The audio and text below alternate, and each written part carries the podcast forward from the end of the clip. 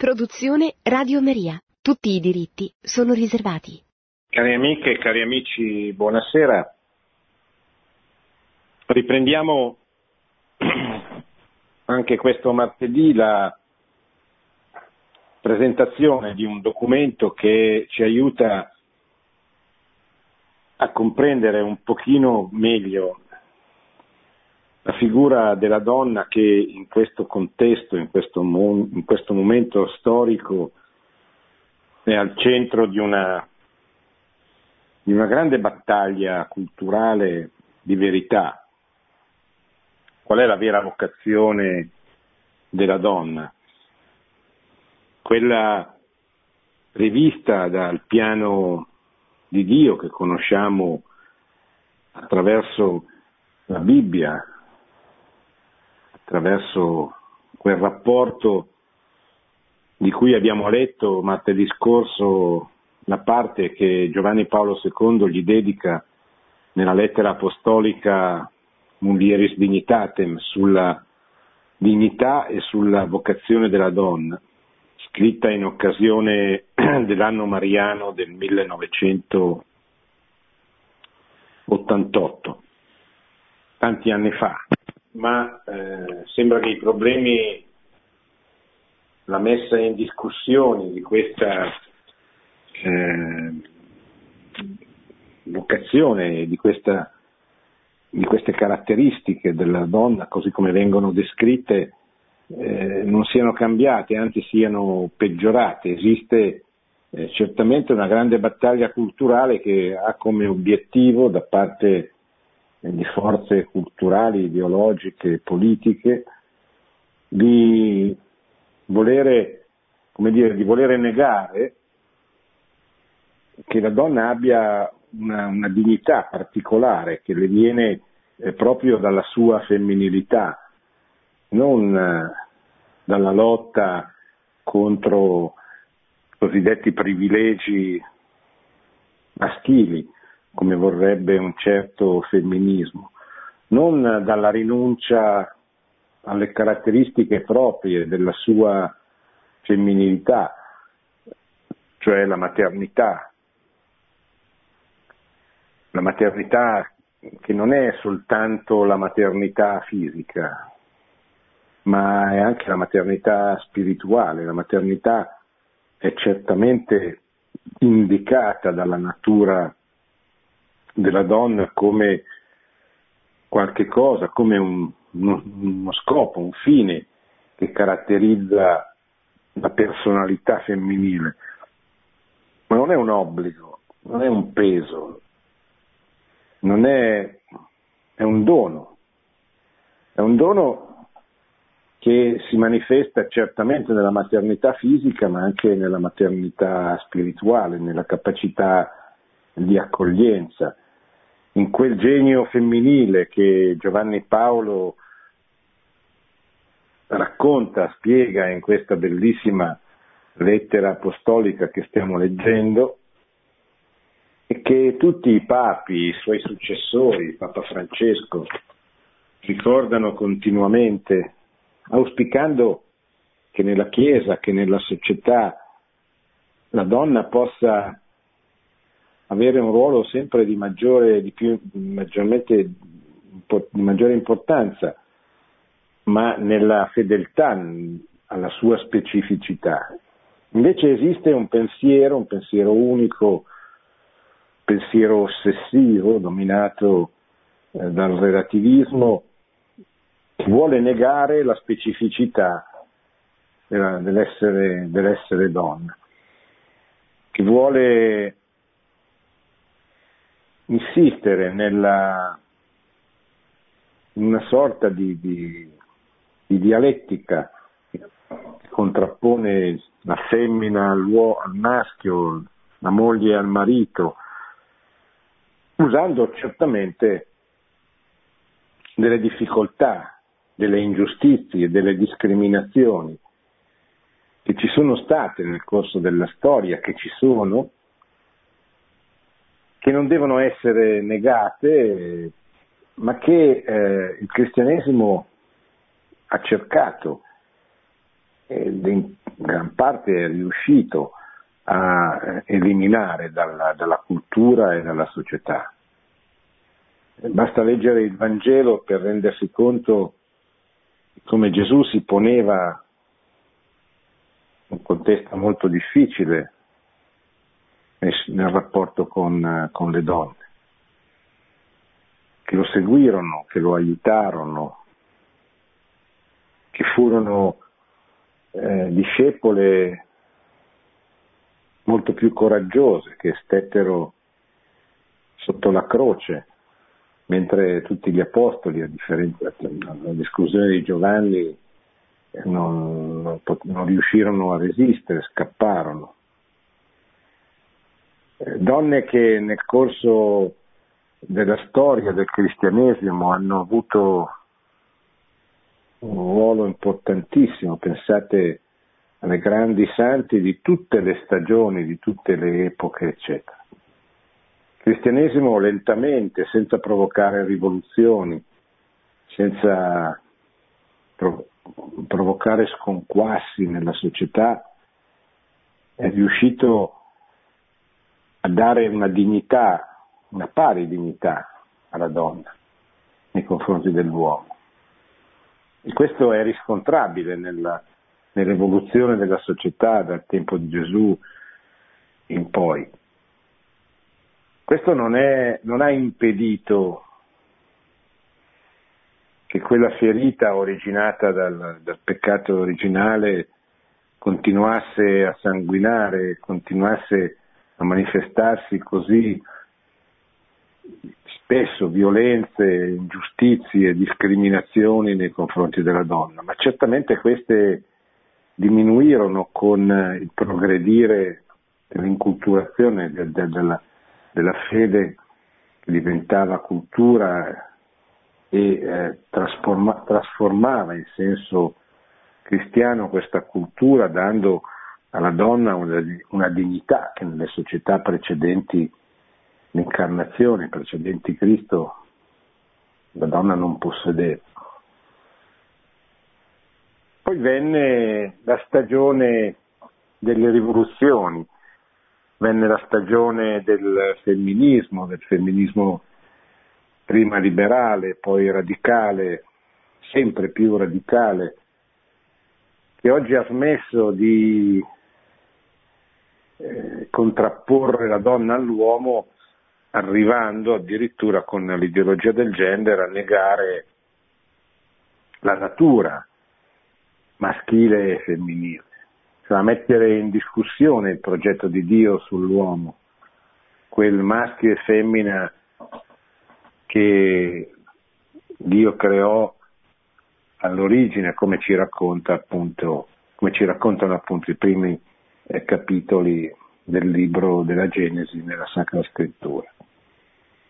Ecco, Giovanni Paolo II riprende queste, queste considerazioni questa lettera apostolica, consapevole delle ingiustizie che esistono, che esistevano ancora suo, suo, nel suo tempo, nel 1988, ormai sono passati decenni, che permangono ingiustizie, ma che certamente il cristianesimo ha cercato di colmare, non può essere certo indicato come il responsabile del permanere ancora di queste ingiustizie in alcune, eh, in alcune parti del mondo. Ma mi pare che ci sia un'altra ingiustizia che oggi emerge che si sviluppa soprattutto nel mondo occidentale a partire dal 1968, dagli anni 60, quando con la scusa della, della parità prima, eh, della rivendicazione femminista, eh, si è arrivati, come dicevo, a mettere in discussione la bellezza, la grandezza la dignità della vocazione femminile. E questo Giovanni Paolo II mette bene in risalto le due, le due figure quella di Eva e quella di Maria, colei che per un peccato di, di per, ave, per avere rifiutato il ruolo che Dio gli aveva dato, si è ribellata contro Dio, contro l'ordine che Dio aveva previsto, causando, provocando quel peccato che accompagna la storia dell'umanità dalle origini appunto fino ad oggi, da Adamo ed Eva fino ad oggi. E la Madonna, Maria, ecco lei invece restaura con la sua obbedienza, con il suo fiat, quel rapporto che Eva aveva contribuito a infrangere. Il libro della Genesi, stiamo leggendo il numero 11 di questa lettera apostolica, il libro della Genesi attesta il peccato che è il male del principio dell'uomo, le sue conseguenze, che sin da allora gravano su tutto il genere umano, ma anche il primo annuncio della vittoria sul male e sul peccato. Leggiamo quel terzo capitolo della Genesi che solitamente viene chiamato protovangelo. Io porrò inimicizia tra te e la donna, tra la tua stirpe e la sua stirpe. Questa ti schiaccerà la testa e tu le insidierai il calcagno. È l'annuncio di quella lotta fra come dice San Luigi Maria Grignon de Montfort, che tanto caro era al, al santo pontefice polacco con il suo trattato della vera devozione a Maria, dove spiega la storia del genere umano come la storia della lotta tra i figli della Vergine e i figli del diavolo fra i figli dell'obbedienza e i figli della ribellione.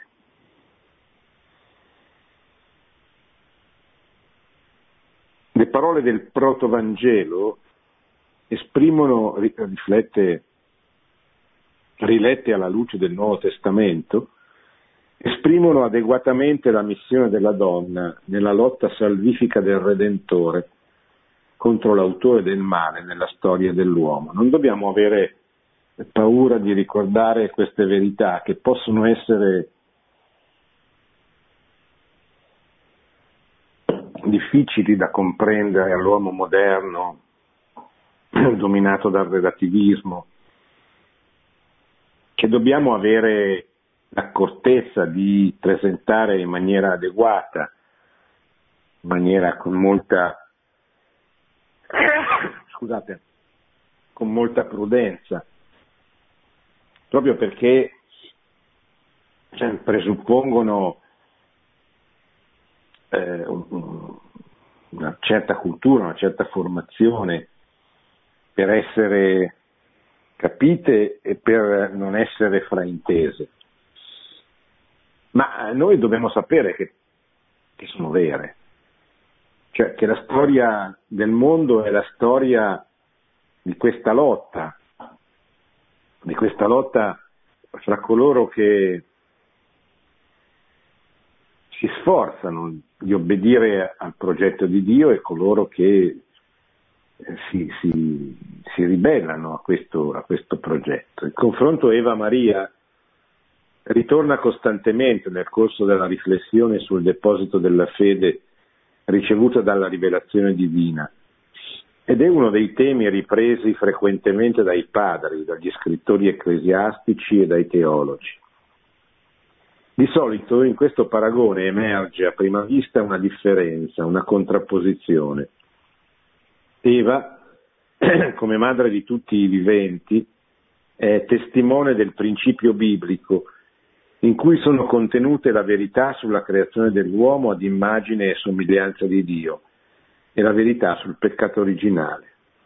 Maria è testimone del nuovo principio, della creatura nuova.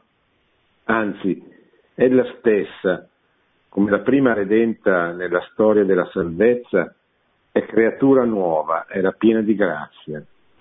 È difficile comprendere perché le parole del protovangelo mettano così fortemente in risalto la donna se non si ammette che in lei ha il suo inizio la nuova e definitiva alleanza di Dio con l'umanità, l'alleanza nel sangue redentore di Cristo.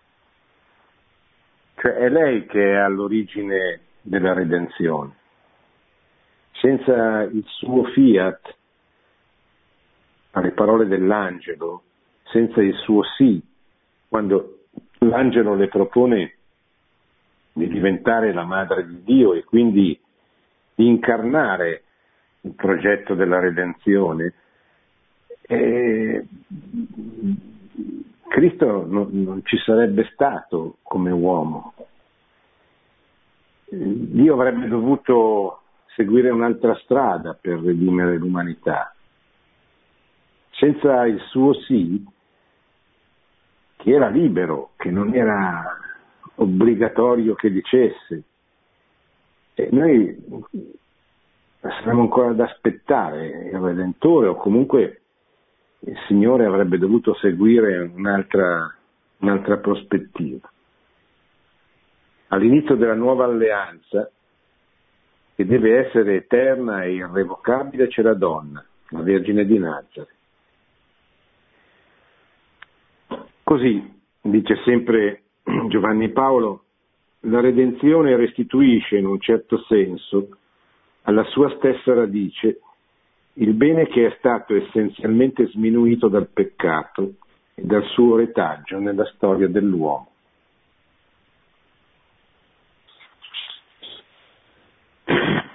Maria è il nuovo principio della dignità e della vocazione della donna, di tutte le donne e di ciascuna. Maria era consapevole di questo, basta leggere il Magnificat, che è una magnifica preghiera, dove lei dice grandi cose ha fatto in me l'Onnipotente. È la scoperta di tutta la ricchezza, di tutta la risorsa personale della femminilità, di tutta l'eterna originalità della donna, così come Dio la volle, persona per se stessa, e che si ritrova contemporaneamente mediante un dono sincero di sé. È nel salvaguardare questa originalità, questa femminilità, queste caratteristiche che Dio ha voluto che fossero presenti nella personalità femminile, che si può salvare il mondo non si può salvare negando la natura, negando la differenza. Non si, può, non si può confondere la dignità che è uguale per tutte le creature con il fatto che Dio alle creature, a ogni creatura, a ogni persona affida un compito speciale e a ogni donna affida un compito specifico della sua femminilità, così come ogni uomo affida un compito specifico del suo essere un, un uomo, un maschio. Noi oggi viviamo dentro un clima culturale tale, di pressione tale, che abbiamo quasi paura, vergogna a pronunciare eh, queste parole. Lo dico perché io stesso mi, rende, mi rendo conto che quando, quando noi diciamo maschio, quando noi diciamo femmina, diciamo qualche cosa di cui la mentalità comune, il senso comune ha perso la specificità e provocando così un danno enorme nella vita di redazione. È come se noi assistessimo alla mascolinizzazione delle femmine e alla femminilizzazione del maschi, che è purtroppo una delle caratteristiche del nostro tempo, della cultura dominante nel nostro tempo, contro cui bisogna reagire. Il Magistero della Chiesa ci aiuta da sempre a reagire, a reagire come? A reagire riconoscendo il progetto di Dio, aderendovi, collaborandovi, obbedendo, obbedendo con convinzione, cioè con la convinzione che Dio fa il bene dell'uomo, avendo fatto le cose in un certo modo. Cominciamo così il quinto capitolo che si intitola Gesù Cristo, nel quale eh, Santo Padre Giovanni Paolo voleva mostrarci come Cristo si comportò nei confronti delle donne. Nel Vangelo di Giovanni, capitolo 4, versetto 27, si trovano queste parole. Si meravigliavano che stesse a, a discorrere con una donna. Colui che parlava e agiva così, Gesù, faceva capire che i misteri del regno gli erano noti fino in fondo Egli sapeva quello che c'è in ogni uomo, nel suo intimo, nel suo cuore. Egli era testimone dell'eterno disegno di Dio nei riguardi dell'uomo da lui creato, a sua immagine e somiglianza, creato come uomo e come donna. Era anche consapevole, fino in fondo, delle conseguenze del peccato, di quel mistero di iniquità operante nei cuori umani, come amaro frutto dell'offuscamento dell'immagine divina. Quanto è significativo il fatto che nel fondamentale colloquio sul matrimonio e sulla sua indissolubilità, Gesù davanti ai suoi interlocutori, che erano per ufficio i conoscitori della legge, gli scribi, faccia riferimento al principio. Vi, ricorda, vi ricordate quando Gesù dice mm, Mosè vi aveva concesso la possibilità di ripudiare la moglie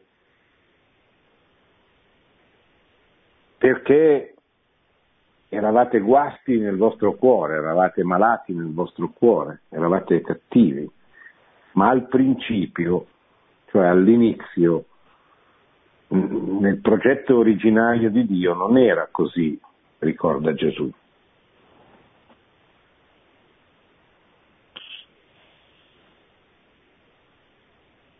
Principio di cui Gesù parla comportava la pari dignità dell'uomo e della donna, del maschio e della femmina.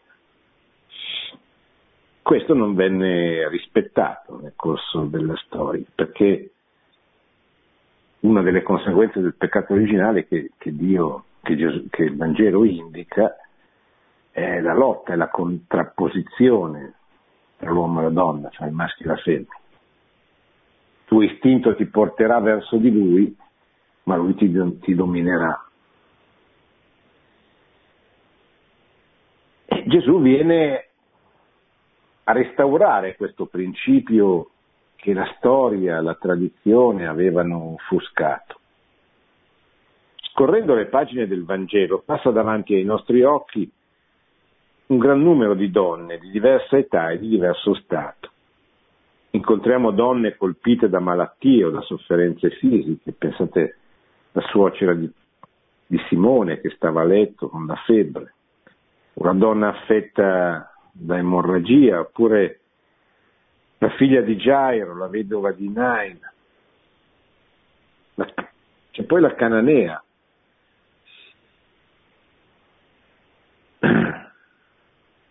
A volte le donne che Gesù incontrava e che da lui ricevevano tante grazie lo accompagnavano, mentre con gli apostoli peregrinava attraverso città e paesi. A volte figure di donne compaiono nelle parabole, le vergini sagge le vergini stolte, l'obolo della vedova, la dramma perduta. Le sue parole, le sue opere esprimono sempre il rispetto e l'onore dovuto alla donna. Quel rispetto e quell'onore che poi il cristianesimo si sforzerà di fare penetrare nella cultura, pensate alla cultura cavalleresca, pensate alla grande dignità della madre nei confronti della società che riconosceva e che non riconosce più purtroppo il grande ruolo della trasmissione della vita, della maternità, della difficoltà della maternità, del compito dell'educazione, tutte cose che non sono, cioè che non, non, fa da sola, cioè non è che i bambini nascono soltanto dalla donna, non è che è soltanto la madre che educa i propri figli, certamente c'è anche la componente maschile, ma la, l'uomo ha un ruolo diverso, complementare certamente, non alternativo, ma diverso. Si occupa principalmente di un altro aspetto della comunione, di un'altra modalità educativa nei confronti dei figli, eccetera. Gesù ha una grande attenzione, una grande attenzione misericordiosa nei confronti dei peccatori e in particolare nei confronti delle donne peccatrici. Pensate alla Samaritana, pensate alla pubblica peccatrice, le, verranno, le sono perdonati i suoi molti peccati perché ha molto amato, dice Gesù.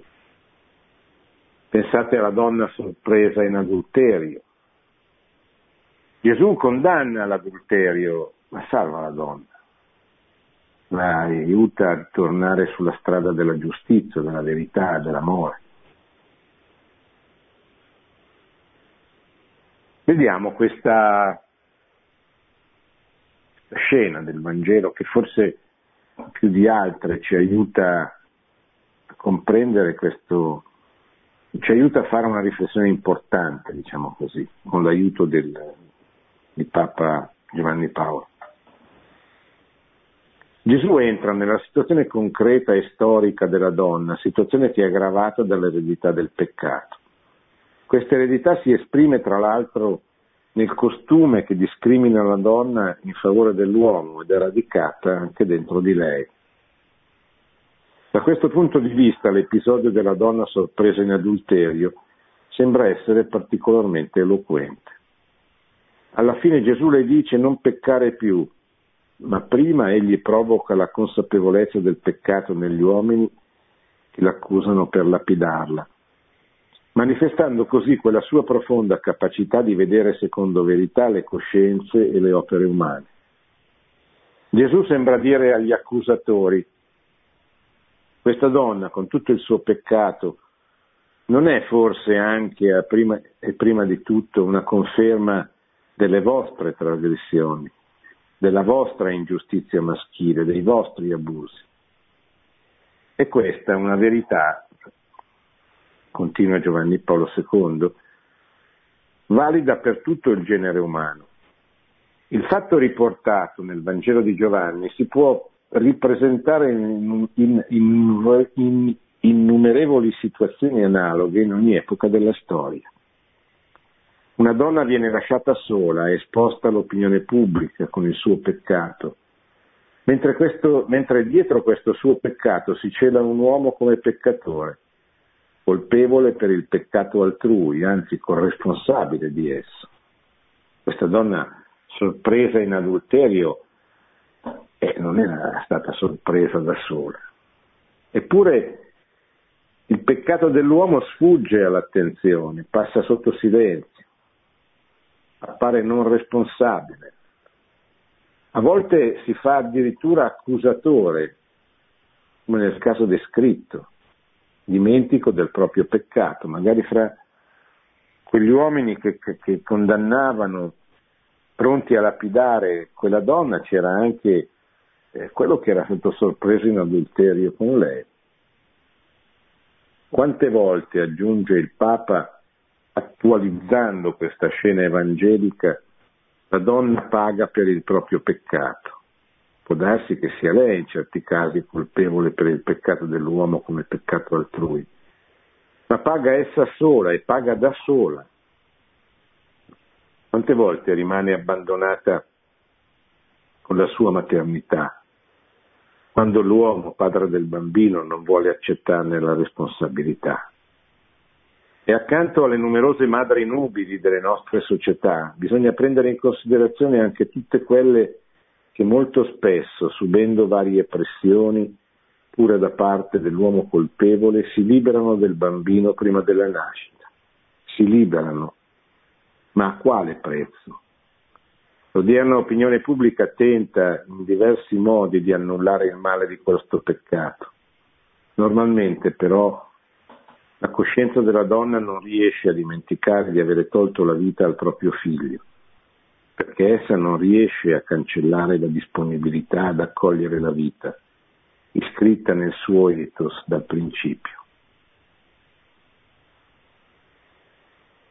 La sua consapevolezza, qui questa espressione, questa immagine, questa scena del Vangelo, non è forse in contatto con il mistero del principio, quando l'uomo fu creato maschio e femmina e la donna fu affidata all'uomo con la sua diversità femminile e anche con la sua potenziale maternità.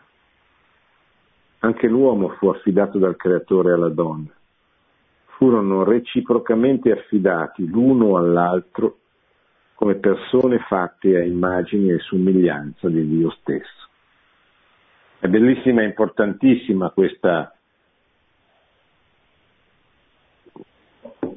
questa descrizione. Furono affidati entrambi l'uno all'altro. Questo è il senso della comunione che si realizza nel matrimonio. In base, riprende Giovanni Paolo, in base all'eterna unità dei due, questa dignità dipende direttamente dalla stessa donna, quale soggetto per sé responsabile, e viene nello stesso tempo data come compito dell'uomo. Perciò nessun uomo deve guardare dentro di sé e vedere se colei che gli è stata affidata come sorella nella stessa umanità, come sposa, non sia diventata nel suo cuore cioè nel cuore dell'uomo, oggetto di adulterio. Se colei che in vari modi è il co-soggetto della sua esistenza nel mondo non sia diventata per lui oggetto, oggetto di godimento, di sfruttamento. E questa è una riflessione importante, un importante eh, esame di coscienza che ciascuno di noi deve fare.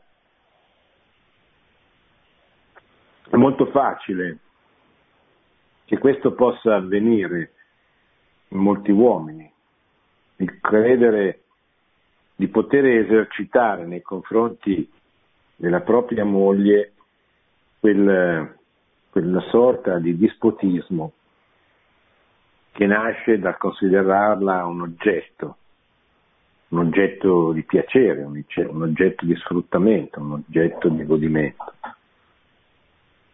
Bisogna allora custodire questa, questo disegno che Dio ha voluto per l'uomo e per la donna creandoli maschio e femmina. E bisogna stare attenti nel nostro tempo a combattere per evitare che la donna venga liberata, come si dice, la liberazione, la liberazione sessuale, venga liberata dalla sua vocazione, dalla sua femminilità, dalla sua natura, dal suo essere donna.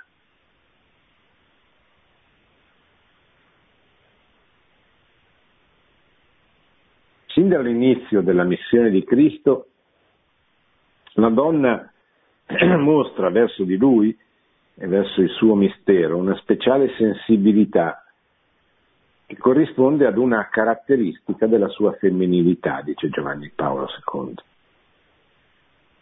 Occorre dire inoltre che ciò trova particolare conferma in relazione al mistero pasquale, non solo al momento della croce, ma anche all'alba della risurrezione. Le donne sono le prime presso la, presso la tomba, così come erano state le uniche rimaste sotto la croce. Sono le prime a trovarla vuota sono le prime a udire non è qui, è risorto, come aveva detto. Sono le prime a stringergli i piedi, sono anche chiamate per prime ad annunciare questa verità agli apostoli.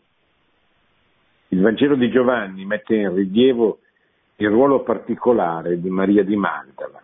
È la prima a incontrare il Cristo risorto. All'inizio crede che sia il custode del giardino, lo riconosce solo quando egli la chiama per nome. Gesù le disse Maria. Essa allora voltatasi, verso di lui gli disse in ebraico Rabbuni, che significa maestro. Maria di Magdala fu la testimone oculare del Cristo risorto prima degli Apostoli, fu la prima a rendergli testimonianza. Questo, quanto è stato detto, quanto Giovanni Paolo ha scritto in questa lettera apostolica, sono, che è molto di più, che è molto più ricca di quelle poche parole che io vi ho letto fino ad oggi.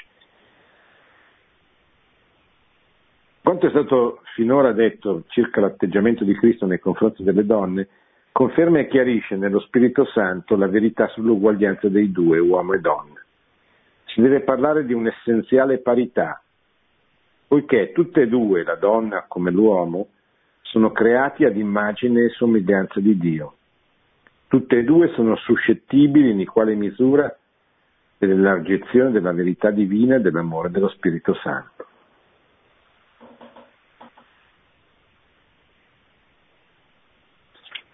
Vediamo adesso il sesto capitolo, dove Gesù, dove Giovanni Paolo eh, mette un po' in illustra, diciamo così, le due modalità dell'essere donna che sono entrambe presenti miracolosamente in Maria. la maternità e la verginità. Dobbiamo ora rivolgere la nostra meditazione alla verginità e alla maternità come due dimensioni particolari nella realizzazione della personalità femminile. Alla luce del Vangelo esse acquistano la pienezza del loro senso e valore in Maria. Come vergine divenne madre del figlio di Dio. Queste due dimensioni della vocazione femminile si sono in lei incontrate e congiunte in modo eccezionale, così che l'una non ha escluso l'altra, ma l'ha mirabilmente completata. La descrizione dell'annunciazione del Vangelo di Luca indica chiaramente che ciò sembrava impossibile alla Vergine di Lancia. Quando si sente dire concepirai un figlio, lo darai a luce, lo chiamerai Gesù, ella subito chiede ma come avverrà questo? Io non conosco uomo. Nell'ordine comune delle cose la maternità è frutto della reciproca conoscenza dell'uomo e della donna nell'unione matrimoniale.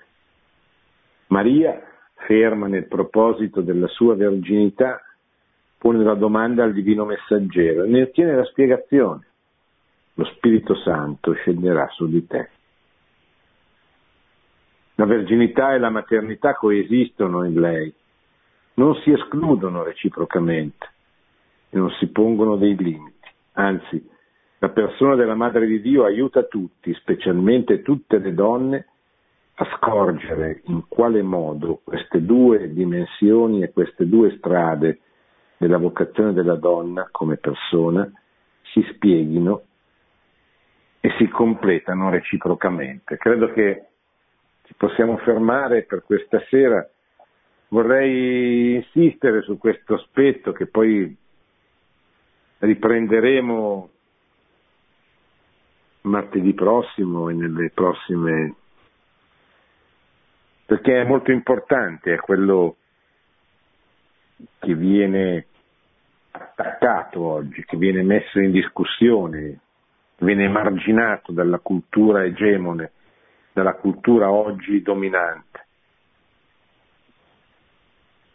che nega il valore della maternità e irride la bellezza della scelta della verginità.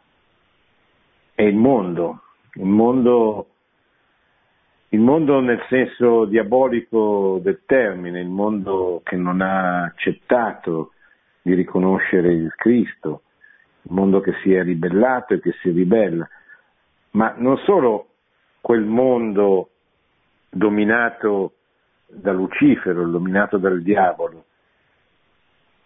che continuerà a dominarlo finché Cristo non tornerà per giudicare definitivamente gli uomini, ma è anche il nostro mondo, il mondo storico nel quale viviamo, quel mondo occidentale che ha costruito negli ultimi decenni il proprio senso comune proprio contro questa duplice vocazione della donna, la maternità e la verginità.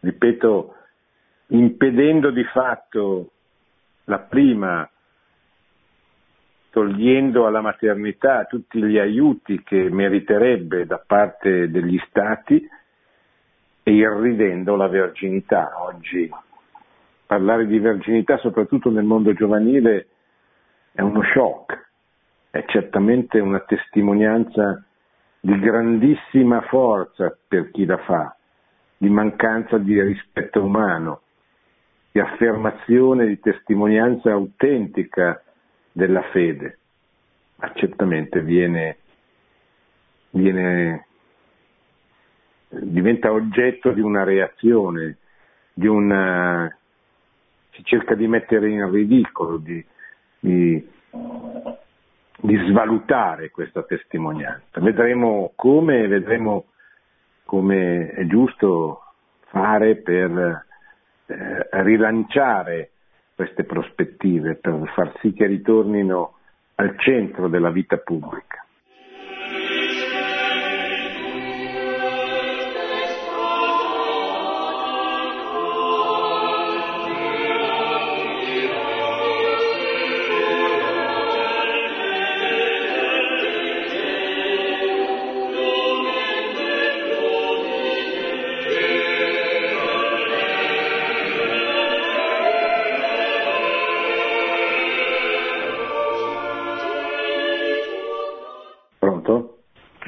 Sì, io sono Maria, sì. sono dalla Sicilia. Senta, io proprio le volevo dire questo. Siccome a questi tempi mi sembra che non c'è più il timore di Dio, perché tutto è facile. Per esempio, io sempre sento questa convivenza, questa convivenza, ma non è giusta questa convivenza. Una volta non c'era, ai miei tempi, 50 anni fa, c'era un timore di Dio, quando si aspettava che il matrimonio santo con la benedizione del Signore. Ora invece, com'è questo? Tutto è facile, tutto è facile. Si convive, si convive. Questa convivenza cos'è? Che poi sì. è una cosa che non va, almeno da parte mia. Non c'è temore di Dio, non c'è la preghiera, non c'è perché io penso che sì. è una cosa strana che non, non, si può fare davanti agli occhi del Signore, non è giusto. Lei cosa ne pensa?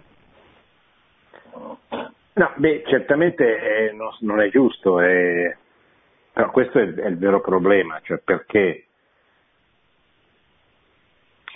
cioè noi dobbiamo partire dal fatto che la grande maggioranza delle persone oggi scelgono di convivere perché non credono nel matrimonio, cioè non credono nel matrimonio come eh, scelta definitiva, come vocazione alla quale sono chiamati da Dio e nella quale hanno l'aiuto di Dio. E questo in molti casi deriva anche dal fatto che manca la fede. È ovvio che se manca la fede, la convinzione che Cristo è colui che sposa l'uomo e la donna, che non fa mancare la grazia, cioè l'aiuto di Dio attraverso il sacramento del matrimonio che viene conferito. Se non c'è questa consapevolezza, eh, la gente ha paura, ha paura di legarsi per sempre. Allora dice, beh, proviamo a convivere, proviamo a vedere come va e spesso va a finire male proprio perché non c'è questa reciproca donazione che non significa non vedere le difficoltà, ma significa avere la consapevolezza che con l'amore di Dio, con la grazia di Dio si possono superare le difficoltà che comunque ci sono. Quindi concretamente noi dobbiamo partire da questo, cioè il problema non sono le convivenze, il problema sono le cause delle convivenze. La causa delle convivenze è la mancanza di fede e quindi la, la, la, mancanza della consapevolezza di che cos'è il matrimonio, soprattutto per un cristiano che cos'è il sacramento del matrimonio. Cioè noi dobbiamo ritornare a formare delle persone, dei cristiani, a formare anzitutto nella preghiera. Cioè, noi dobbiamo convincerci che senza la preghiera non andiamo da nessuna parte, non costruiamo nulla perché con le nostre forze soltanto non costruiremo nulla. Ma la forza di Dio viene dalla preghiera e dai sacramenti. Ma la preghiera e i sacramenti presuppongono un uomo, una persona che creda in Cristo, che creda in Dio, che creda nella forza, nel valore, nella bellezza della preghiera. Quindi il nostro problema è annunciare Cristo a chi è lontano, formare i cristiani spiegando loro che cosa sono i sacramenti, che cos'è il matrimonio, che cosa significa il sacramento del matrimonio, eccetera. E piano piano così ricostruire una società migliore di quella nella quale viviamo. Pronto? Sono Claudio di Bergamo. Ciao. Pre- prego Claudio. Allora, eh, stamattina ho ricevuto una mail eh, in cui mi si chiedeva di firmare una petizione al Presidente della Repubblica contro il, eh, lo svolgersi del congresso delle famiglie di Verona eh, perché ehm, si, eh, la donna mh, mm, si parla della donna che deve restare a casa, che è in ritorno al Medioevo, che eh, ci sono dei pronunciamenti per la pena di morte per gli omosessuali e, e cose del genere. Ecco, eh, io penso che queste persone eh, abbiano, eh, che dicono queste menzogne abbiano veramente paura, che temano eh, che, che eh, temono che insomma, gli diamo fastidio ecco, che ci siano queste mm, che la loro mentalità non è vorrebbero che fosse dominante invece vedono che qualcuno la pensa diversamente da loro e questo non gli sta bene. Ecco questo è quello che volevo dire. sì. andiamo a vedere nello specifico queste, queste accuse. Cioè la donna deve rimanere a casa è una menzogna, nel senso che non solo non è mai stato detto da chi organizza la cosa di Verona che la donna deve rimanere a casa, ma non c'è nessun, nessun testo del Magistero della Chiesa a cui si può fare riferimento che contenga un'affermazione del genere. La donna deve poter scegliere se rimanere a casa ad accudire ai suoi figli posto che li abbia. E lo Stato deve garantire questa possibilità, perché stare a casa, lavorare in casa, crescere i propri figli senza doverli affidare a un asilo o a una, una babysitter, è un lavoro, è una vocazione che fa bene a tutta la società, perché i figli, soprattutto nei primi anni della loro vita, hanno soprattutto bisogno della mamma, della madre.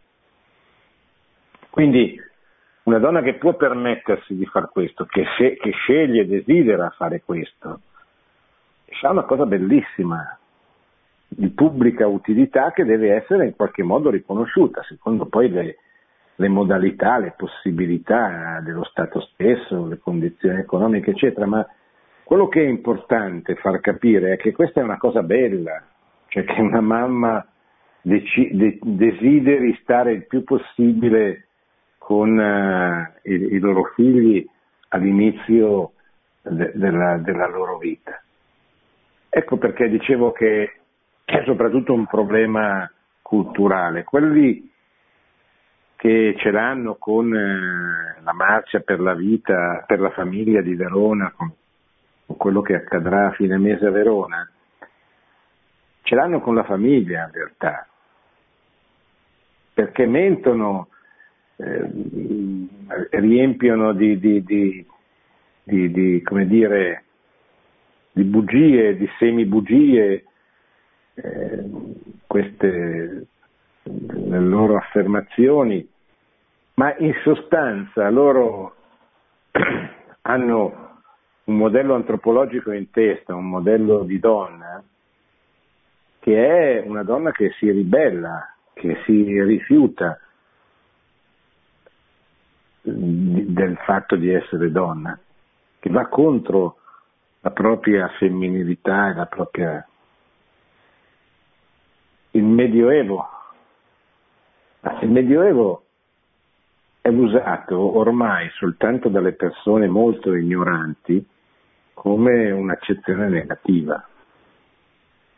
Gli studiosi di ogni eh, orientamento culturale hanno riconosciuto nel millennio del medievale, mille anni, perché sono mille anni, se facciamo partire il Medioevo dal IV secolo e arrivare fino al XIV secolo, sono mille, mille, anni della nostra storia, che sono molto diversi fra di loro, cioè, tra, medio, tra, l'alto medioevo e il basso medioevo c'è una bella differenza.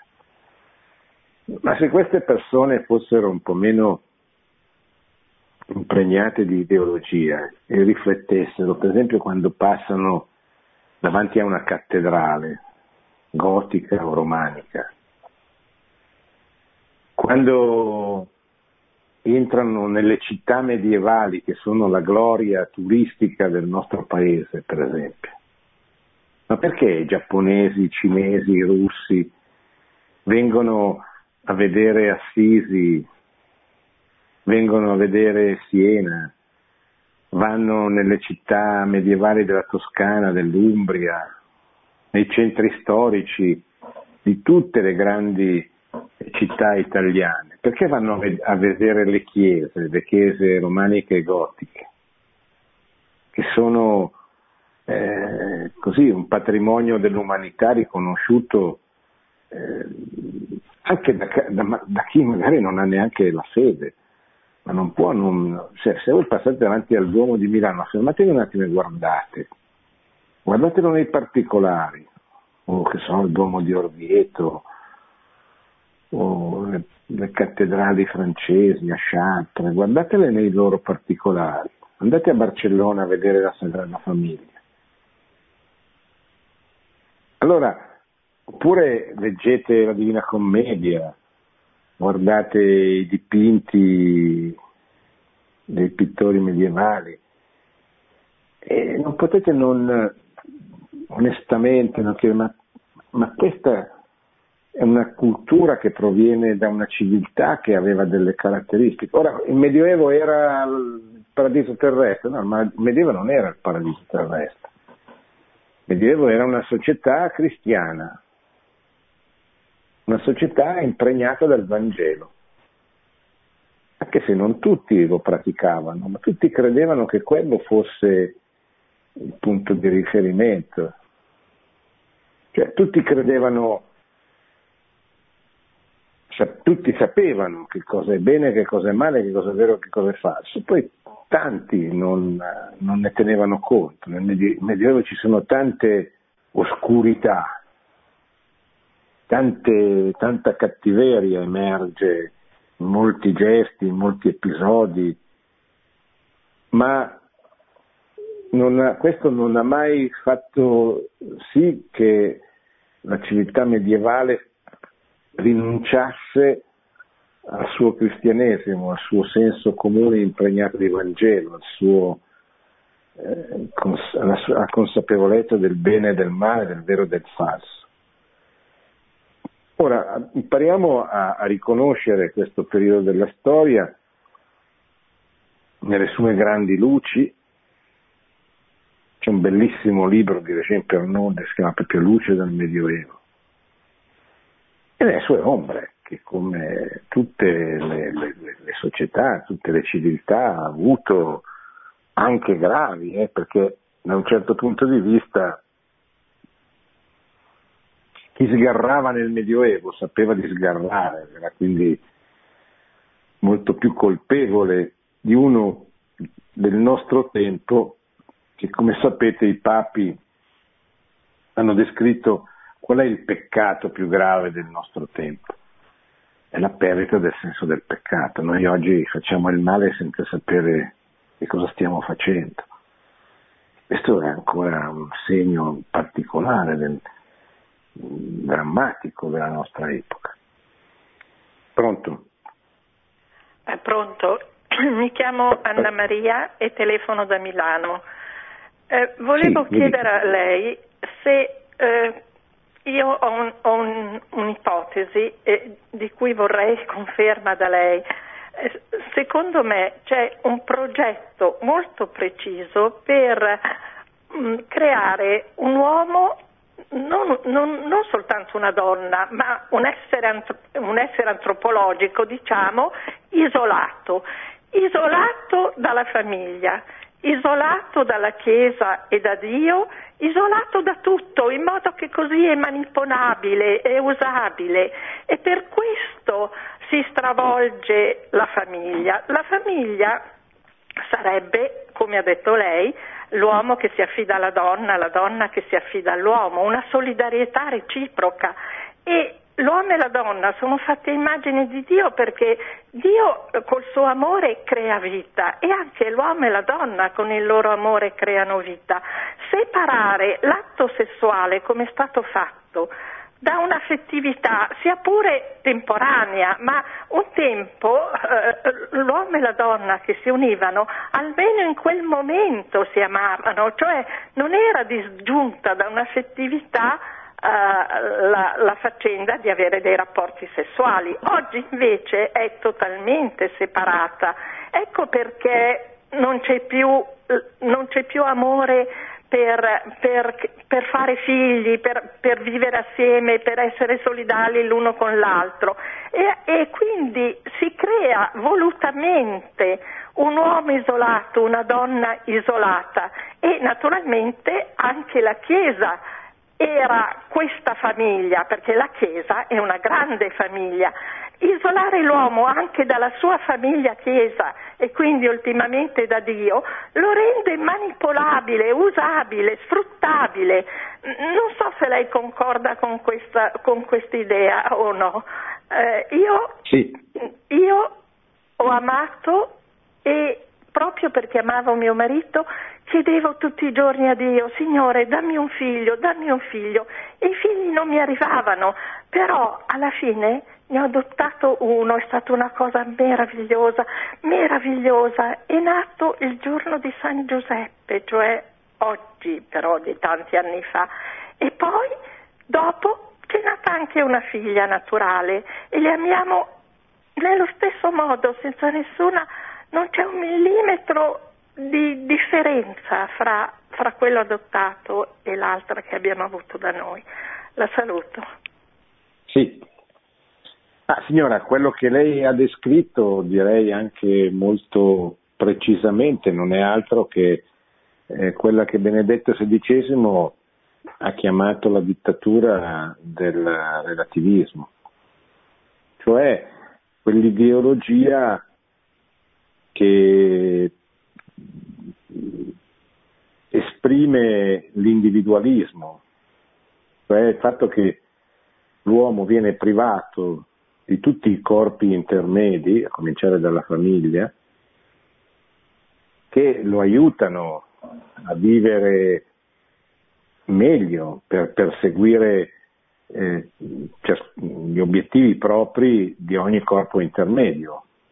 Cioè, la famiglia ha un obiettivo specifico, eh, che so, i sindacati, gli ordini professionali, eh, le società sportive, le società ricreative ne hanno, hanno, ciascuno ha il proprio obiettivo. Questo fa sì che la persona, l'individuo non si senta mai solo, perché fa sempre parte, appartiene a un corpo, a un ordine.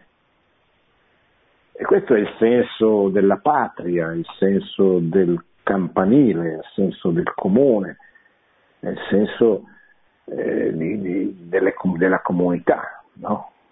L'uomo non, è, un, è un animale relazionale è un animale sociale che non può fare a meno delle relazioni perché, perché non è un individuo isolato. Allora, la cultura oggi dominante ci isola, tende ad isolarci, tende, tende a disprezzare i corpi intermedi, tende a creare degli uomini soli, eh, soli di fronte a che cosa? Eh, beh, poi lì dipende dalle ideologie, dai tempi storici. Chiaro che eh, oggi non siamo più nell'epoca dei totalitarismi ideologici come potevano essere il nazionalsocialismo e soprattutto il comunismo. Non siamo più neanche nell'epoca del liberalismo classico individualista. Eh, siamo nell'epoca, come dice eh, Giuseppe De Rita, siamo nell'epoca in cui siamo diventati dei coriandoli impazziti e rancorosi. Ciascuno è solo, arrabbiato e vive una vita triste combattendo contro i suoi simili sempre di più. E questo è un mondo che muore, è il nostro mondo occidentale che si dispone a morire naturalmente lentamente come tutte le morti di una civiltà, di una società. Che cosa possiamo fare noi?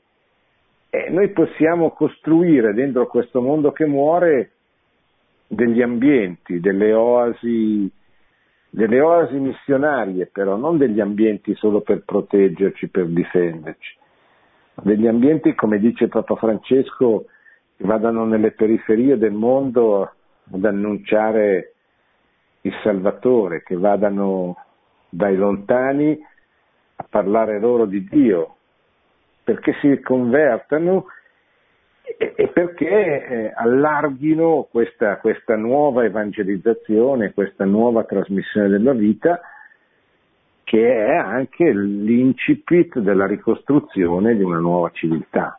Bene, siamo arrivati al termine, abbiamo continuato a leggere questa bellissima lettera apostolica di tanti anni fa, di San Giovanni Paolo II del 1988, sul tema della donna, sulla dignità, la vocazione della donna. Credo che oggi faccia molto bene anche per il clima polemico di, di, di aggressione all'identità femminile che è in corso nel nostro tempo e quindi continueremo a leggerla e continueremo a nutrirci di questa parola del Magistero che ci aiuta a capire qualche cosa di più di quello che succede nel nostro tempo. Grazie, buonanotte e buona settimana a tutti. Produzione Radio Maria. Tutti i diritti sono riservati.